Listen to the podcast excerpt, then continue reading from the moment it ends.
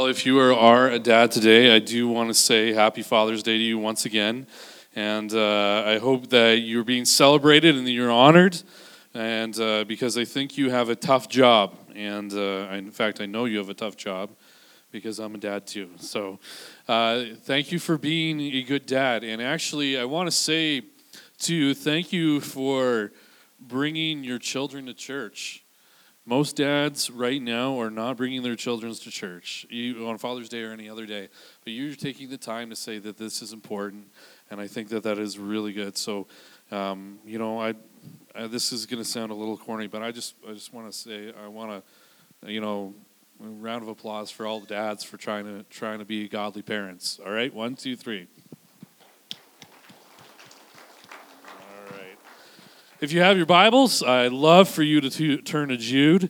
If you don't have your Bibles, your phones will work just as well. It's uh, page number 1907 in my Bible. So, and two swipes and a shake on your phone. So, uh, we're we've been going through. Uh, we've just been starting a summer series called "What Is Real," and uh, we've been just going through the church doctrinal statement looking at different things that we believe are real and true and certain so that you can rest and have a good kind of relationship with the Father uh, with that. And uh, we uh, are kind of like this is sort of um, a starter, kind of priming for the series. Uh, next week, um, Evan will be teaching. Uh, uh, about salvation and sin, and that'll be good. So if you can be praying for him, he's at the back right now, studying very hard. so and speaking of being a father, he's actually going to be a father again. So pray for him too. It'll be good. Um, uh, and so we've been going through the series on uh, just looking at the doctrinal statement, uh, trying to discern what is real and true. And uh, last week I said to you that we can't really talk about what's real and true and certain without addressing the issue of false teaching. So where we were last week, whereas we were look, we were in the book of Jude, and uh, I was just trying to give you an overview of the book of Jude and what Jude has to say about this. And just uh, if you weren't there last week or you want to we want to catch up, what we said was that Jude is uh, the brother of Jesus, or we think he's the half brother of Jesus. And what we learned in the first view, verse is that he says, Although I was eager to write to you about the common salvation we share, I felt I needed to talk to you about something else. So here's Jude, and he's he's a traveling. The best that we know, he's a traveling missionary and a traveling preacher, and he's going around and he's telling people about Jesus. And quite frankly, that should be our main focus. Is that we shouldn't be talking about what's wrong all the time, or pointing, looking at, at false teaching or demon after every rock, but we should be looking and focusing on who Jesus is and the grace and love and his undying and fierce devotion to both his name and to you, that we should be focusing on what it is that's true, not always pointing out what is false. But with the thing about Jude is that he wants to write and tell, tell them, I want to talk to you about Jesus, but I also know that what's going on in the church right now is that the specific church that he's writing to is that there's some false teachers that have infiltrated the ranks. And those false teachers, they're teaching you things about Jesus that aren't necessarily true. And we need to address that. We need to talk about that. We, we need to have a, a conversation about that because the truth, the, what they're teaching you is that you forgive because Jesus has forgiven you your sins. You can live any way that you want. That's the first thing that they were teaching and, and saying to the this this church that Jude was writing to. The second thing they were fa- uh, eventually saying is that the, they were denying the lordship of Jesus Christ entirely. So Jude feels compelled. He's like, okay, I, I want to talk to you about Jesus, but we got to address this. And what we learned from that last week was that sometimes, in some ways, it is necessary to talk about and call out different false teachings that we're seeing in the church, specifically when it gets to the point where it warps the person of Jesus Christ and the gospel entirely. Then we need to talk about it. Then we need to have a conversation about it. Then we need to do it. That's what Jude is doing. So that's the first thing that we learned that well, occasionally from time to time we need to stop and, and if there is there is a false heresy going around in the church, it needs to be addressed and addressed with the truth. And last we we learned on why. And I said that the two reasons that we need to address false teaching from time to time are number one, because it's subtle and we can all fall for it. And false teachers, people who are intentionally trying to deceive you for the purpose of some sort of gain are, are doing it with some sort of motive. They want something out of it. So, number one, they're, they're trying to get something out of you, they're trying to exploit you in some sort of way. And uh, that's, that's not good. And the other reason that I want to talk, talk to you about that, that we want to address false teaching, is because Jude tells us that inherently false teaching is useless. That if you if you live your life by it, everything from your relationships to your credit score is affected in a useless manner, and therefore it actually destroys your life. So that's sort of where we kind of ended. And I talked about why sometimes it needs to be important, and uh, the uh, other times uh, uh, because it's subtle and because uh, it's destructive. And if you recall, last week we played a silly game where I tried to trick you into figuring out what verse was, what, what quote was on the screen was whether uh, it was a Bible verse or an actual uh, pop song. And the reason that I did that is I, I, did that because I wanted to see, I wanted to show you and illustrate how how subtle it is that a false teacher can come in and manipulate you. And I hope the takeaway from last week's lesson was this: is that I really hope every single one of you just kind of took time in, in, your lives and asked yourself the question if someone was intentionally trying to deceive me with the Word of God, how would I stack up?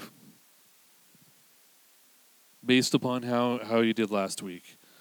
Is this an area of your life like that you feel like you would have you have a discerning spirit about you or you, you would know the Bible well enough to be able to to spot out and the alarm bells would come and kind of come. How would you do if someone, if a real con artist came up and deceived you? That was more academic than your pastor, more charismatic, maybe more taller, maybe, or, you know, how would you stack up to someone who was really trying to deceive you with the Word of God? How would you do? How would you guard yourself? Do you even know how? And so this morning, what we're going to do, and I'm going to finish off the sermon. Uh, it won't be as long, hopefully, but I'm going to finish off the sermon by just actually telling you how to guard against false teaching in your life. Okay? And the reason I'm doing this is, is a, a lot of times I want to I think I just want to stop and I want to preface this by saying uh, pastors love theology. You know, when pastors come together, they talk about theology, they talk about all this kind of thing predestination or inerrancy or supralapsarianism and all these big words. And, and most of the time, people people uh, people kind of glaze over when we talk about stuff like that. And so when we talk about the issue of false teaching, it can be actually something that a lot of pastors have a hobby horse for, but uh, people kind of feel, well, it's not really practical, therefore I'm going to check out. And the, the issue that I have with that is that um, false teaching is practical and it's popular, right? And if you live your life by it, um, you are going to hurt yourself. And so this is a very radical thing. It's not something that's like head knowledge. It doesn't. This is a very practical kind of like this, this affects you in your day-to-day life your marriage your, your relationship and everything. And there's a whole host of stuff i could i could tell you about that the church argued about. So my whole reason for talking about this is simply this. I don't want your life to suffer okay? i know that suffering will come in your life in some sort of way. Trials will come but i don't want it to you to suffer because you got duped into believing something the Bible says that actually doesn't, and you got conned into it. So, with that, I'm going to finish uh, the rest of Jude today, and Jude is going to tell us two things about how to guard against false teaching in your life. You ready for this? Um, I'm going to title this looking inward and outward, right? So if you have notes or you want to write it somewhere, uh, the way the Jude tells us to guard against false teaching in my life, in your life, is to do two things very simply. According, and I'm, I'm just saying it this way so you, it's easy to remember. Is number one, you look outward, and number one, you look inward. Okay. Let me read from verse five to eleven. It says this: Jude chapter one, five to eleven. this is a description of, of uh, the character of a false teacher. It says this Yet, in like manner, these people, relying on their dreams, defile the flesh. They reject authority and they blaspheme the God- godly ones. But when the archangel Michael, contending with the devil, was disputing about the body of Moses, he did not presume to pronounce a blasphemous judgment, but said, The Lord rebuke you.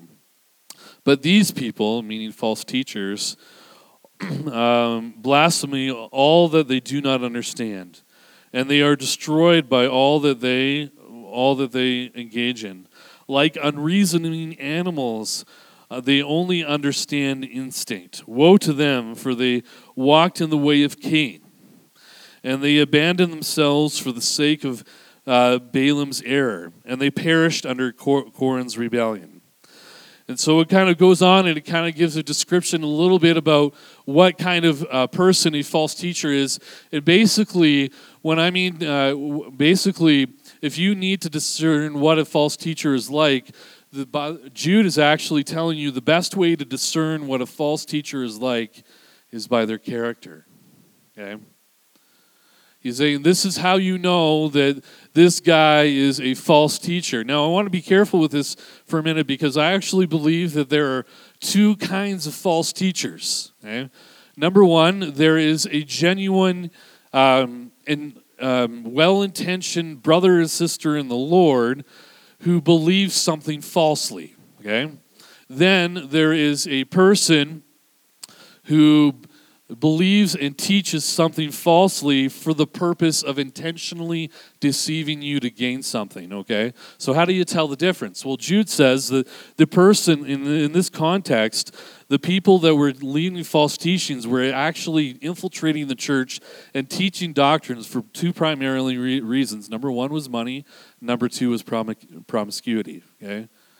So, a person who is teaching false teaching but is a genuine believer in the Lord, that kind of person, uh, the, the, reason how you can tell that that's going on is you confront them and they repent. Okay, so a really good example of that would be Apollos in the book of Acts. So in the book of Acts, what we learn is Apollos was a was a man who was a very charismatic teacher. He was a great teacher.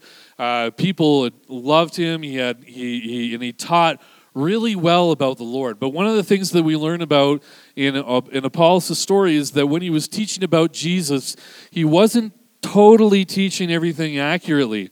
And so in the story, Priscilla and I think Aquila come on beside him. They take him aside and they say, hey, listen, uh, we see that you know a passion about the Lord. We see that it's genuine. We just want to we just want to let you know that this is what Jesus actually is, right? I forget the reference for that, but it's there. And so what winds up happening is Apollos does an about switch and changes. Okay, a false teacher won't do that because of his character. And so when I say look outward, I am looking at his character. And the way that Jude does this is he kind of describes the character in two ways. He gives a practical kind of uh, way of describing him. He says this He says, They rely on dreams, they engage in promiscuity, and they speak negatively about each other. And then what he does is he then he takes three Old Testament stories Cain, Balaam, and Korah. And he explains that these false teachers are going to be like these men. Okay? So we prime so what we gather from that is that the church that he was writing to would have had a really good knowledge of the Old Testament. So let me let me just tell you a little bit about uh, the kind of person you need to watch out for who is teaching a false teaching. Number one, they will follow the way of Cain. Now, uh, what does that mean? Well, in the story of Cain, is references in Genesis. You know that story really well if you've been to church and all uh, at all. In that story, Cain and Abel are both brothers, and they both come to the Lord, uh, and they both offer a sacrifice to the Lord. Right? And you know the story is that God was pleased with Abel's, but he was displeased with Cain. And because that that that uh, Cain's was not accepted and, and Abel's was, what winds up happening is that Abel goes out into the earth. Cain and Abel go out to the field, and Cain kills him. The first murder. We know that, right? That's a big story. So the question then here is, why did Cain kill Abel? And John in the New Testament tells us this in a very simple sentence: is that Cain killed Abel because Abel's actions were righteous and Cain's weren't. And I think right there you have a great example of what a kind of telltale sign of someone who is teaching falsely and the kind of character that is them kind of shows up. If you have a person who is falsely teaching something about Jesus, then they will buck and they will they will push back and they will get angry at people who are growing closer to the Lord. Okay? A number of years ago, I, I went through Freedom Session uh, w- before I got engaged to Liz.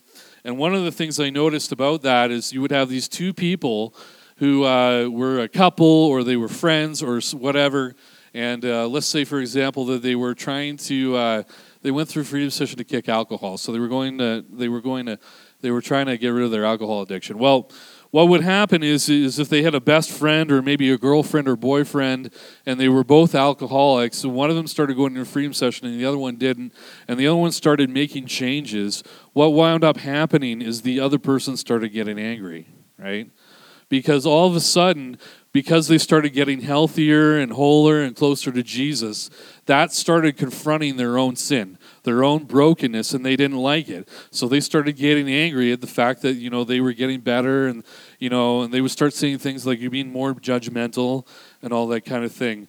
When Jude mentions Cain, he is talking about that, is that a false teacher will be a person who pushes back, who makes fun of, who gets angry at, at a person who is growing closer at the Lord. Number two, he references Balaam. Balaam is a story. Is, is, is a story. It's not as well known, but it is a, a very well known story. Is about a prophet who was paid to curse Israel as they were going through the promised land.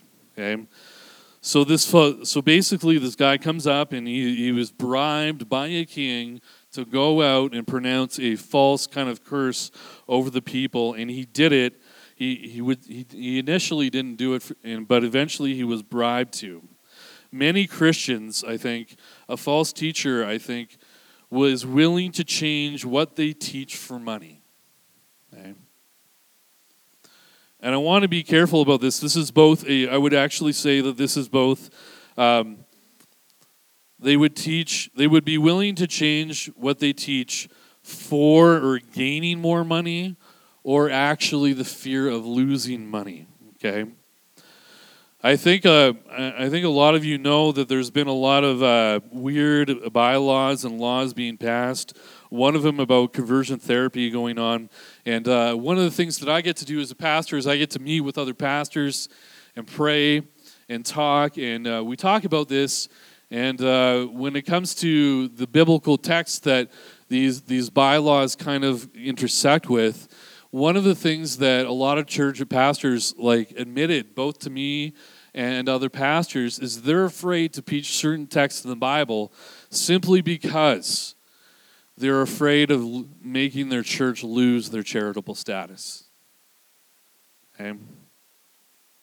Uh, so right now i think there are a lot of pastors who feel frozen and while I wouldn't go so far to say that they're false teachers, I would actually say that that is, that is a telltale sign of, of, of, of, an overall person who is, who is intentionally trying to deceive you is it's about the money. It's about the gain. Then there's the way of Korah, which is, again, which I believe is an, a more obscure story, but the way of Korah is actually um, is, a, is an encounter found in Numbers chapter 16 and um, it is a story about somebody uh, named Korah, and he is. Uh, and he and Moses is leading the people through the promised land, and Korah kind of comes up, and he comes to Moses saying, "You take too much upon yourself, for the whole congregation is holy, every one of every one of them, and the Lord is among them. Why then do you exalt yourself about the congregation of the Lord?" Number sixteen, verse three. Okay. And his followers resented the authority that God gave Moses and Aaron. So basically, Korah is a story about someone rising up in the ranks, someone from uh, the church body kind of publicly accusing and saying, Who are you to be an authority over us? And ousting the people who, were, who God has placed there.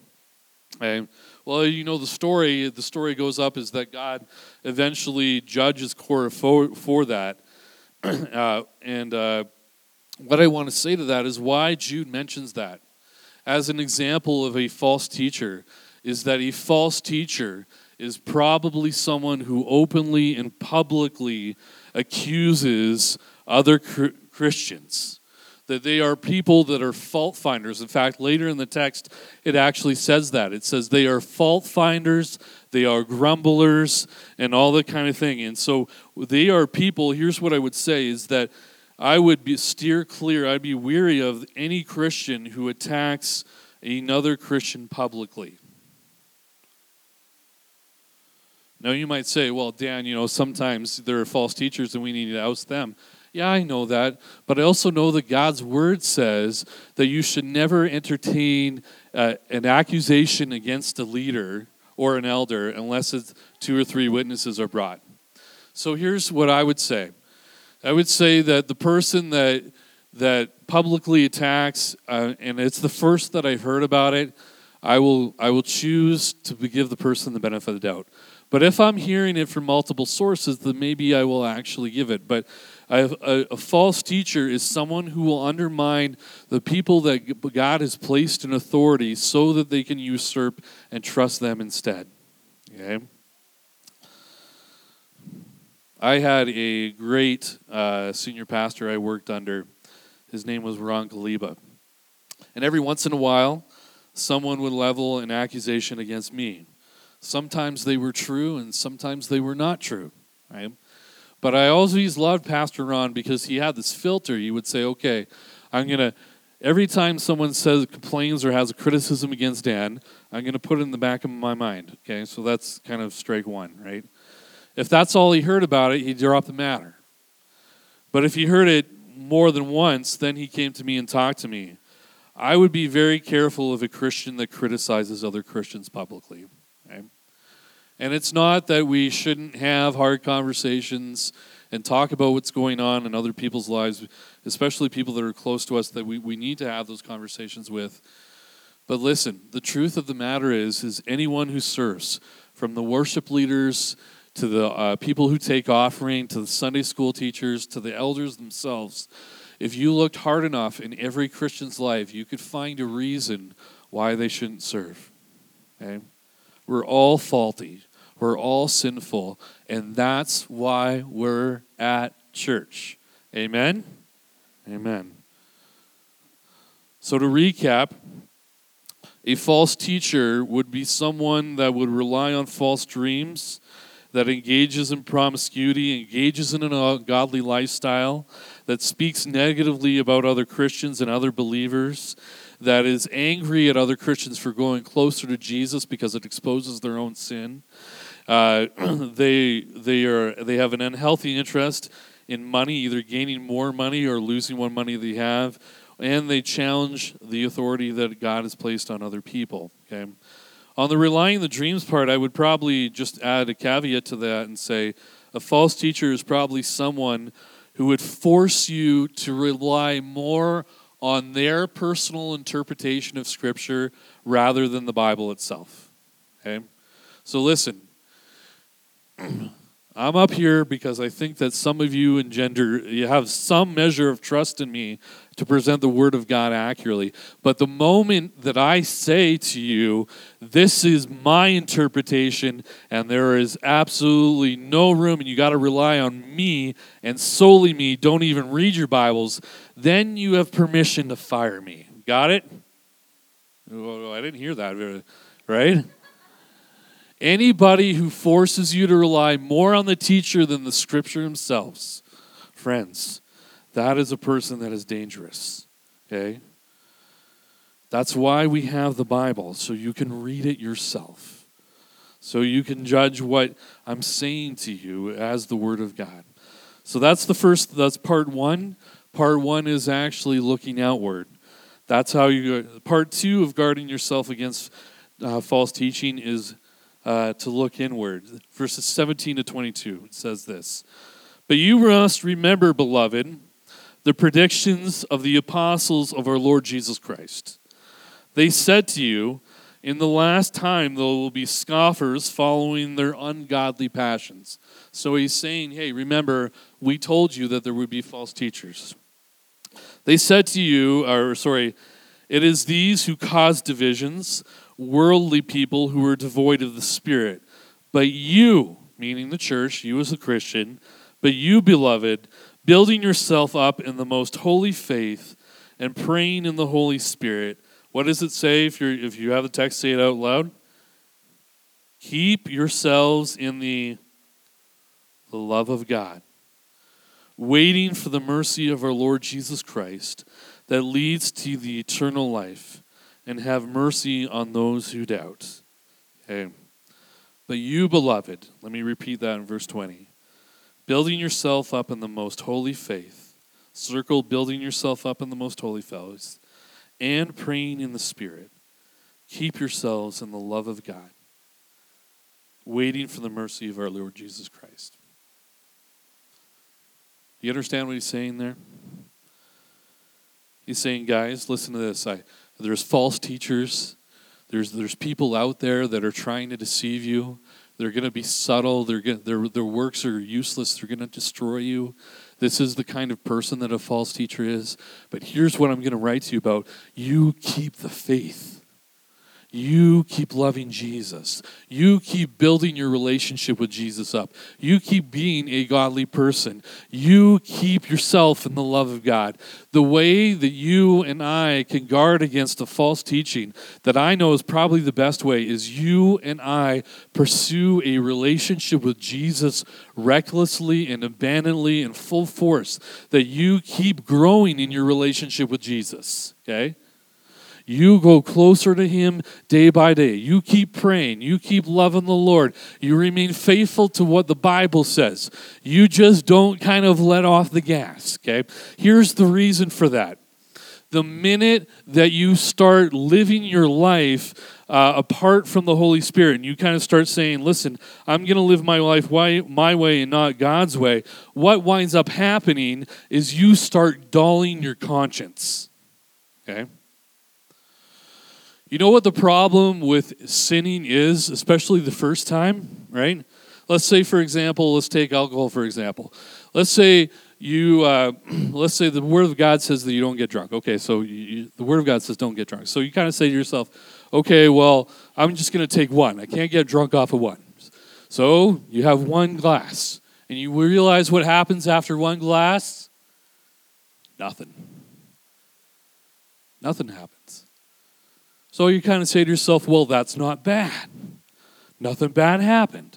So I'll have a second. Maybe nothing happened then, then a third, and then the fourth, and the fifth, and then pretty soon you are drunk. That's what happens with sin, any kind of sin in your life the minute you engaged in it the first time, the, the danger is, is that you are more willing to do it the second time. And the problem with this, and what, what I'm trying to get at here, is when it says, keep yourselves in the love of God, build yourself up in the most holy praise, and pray in the Spirit, it's telling you to pursue Jesus with all that you have. And the reason that you do that is because you become sensitive to what the Holy Spirit wants. But the minute you start living in sin, you dull your conscience, and that's where the false teaching can get you. Okay? That's where someone can come in and kind of say, because your guard isn't up, you're, you're, you're like, your radar isn't, isn't up as much. And you, they, you, they start introducing ideas to you because they know that your conscience is not as, as attuned as it should be. Okay? So then Jude ends by saying, by saying yourself, have mercy on those that doubt. So, friends, that's what I would say to you. I would say, as we begin the series and in the summertime, I, I would actually encourage you to be aware of the false teaching um, that happens from time to time because the truth of the matter is, is most of the statements that we talk about in our church doctrine statement are under attack in some way, in some form. Everything from what we believe about the Bible to heaven and hell, to who God is Himself, is all kind of being questioned and bite back right now, and the arguments sound really, really, really good. And I just want you to be discerning. I want you to look at the character of a person, and I want you to grow closer to Jesus so that you are aware. Pray and read your Bible. Surrender uh, day to day to the will of God. Okay? And you will be able to guard your heart against any kind of false teaching that comes your way. Is that okay? Amen. All right, I'm going to pray and we'll uh, I'm going to ask Mike to come up. Father, thank you for today. Thank you for the fellowship that we've been able to have today uh, and this weekend to be able to be a, a, a family, to eat together, to play together, uh, to socialize together. I pray as we continue to do that, uh, you would be among our presence. And uh, in Jesus' name, everybody said.